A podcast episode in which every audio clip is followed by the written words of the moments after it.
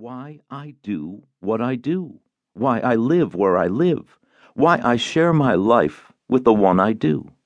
My desk had become a frightening foreign place, and unlike similar moments earlier in life when the old strategies didn't work anymore, either for the pragmatic business of daily living, those problems that everybody faces, or for the specialized problems of writing,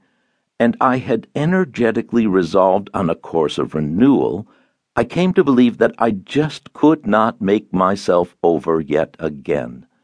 Far from feeling capable of remaking myself, I felt myself coming undone. I'm talking about a breakdown. Although there's no need to delve into particulars here, I will tell you that in the spring of nineteen eighty-seven, at the height of a ten-year period of creativity, what was to have been minor surgery turned into a prolonged physical ordeal that led to an extreme depression that carried me right to the edge of emotional and mental dissolution. It was in the period of post-crack-up meditation, with a clarity attending the remission of an illness, that I began, quite involuntarily, to focus virtually all my waking attention on worlds from which I had lived at a distance for decades, remembering where I had started out from and how it had all begun. If you lose something, you say, "Okay, let's retrace the steps. I came in the house, took off my coat, went into the kitchen, et cetera, et cetera" In order to recover what I had lost, I had to go back to the moment of origin. I found no one moment of origin, but a series of moments, a history of multiple origins, and that's what I have written here in the effort to repossess life. I hadn't ever mapped out my life like this, but rather, as I've said, had looked only for what could be transformed. Here, so as to fall back into my former life, to retrieve my vitality, to transform myself into myself, I began rendering experience untransformed. Perhaps it wasn't even myself I wanted to be turned into, but the boy I had been when I went off to college, the boy surrounded on the playground by his neighborhood compatriots, back down to ground zero. After the crack-up comes the grateful rush into ordinary life, and that was my life at its most ordinary. I suppose I wanted to return to the point when the launch was the launch of a more ordinary Roth, and at the same time to re-engage those formative encounters, to reclaim the earliest struggles, to get back to that high-spirited moment when the manic side of my imagination took off and I became my own writer.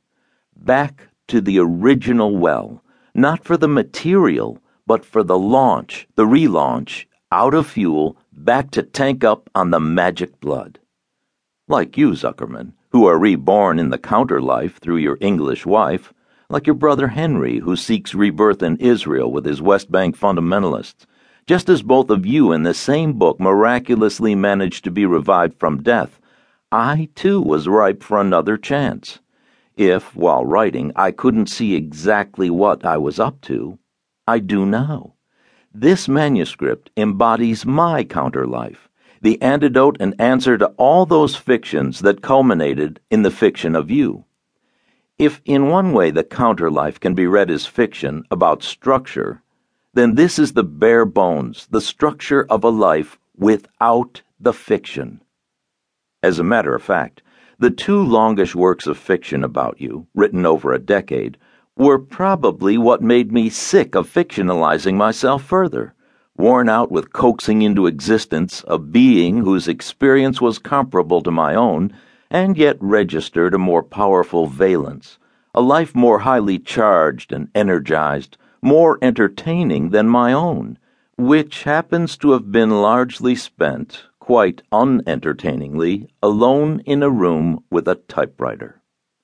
I was depleted by the rules I'd set myself, by having to imagine things not quite as they had happened to me, or things that never happened to me, or things that couldn't possibly have happened to me, happening to an agent, a projection of mine, to a kind of me. If this manuscript conveys anything, it's my exhaustion with masks, disguises, distortions, and lies.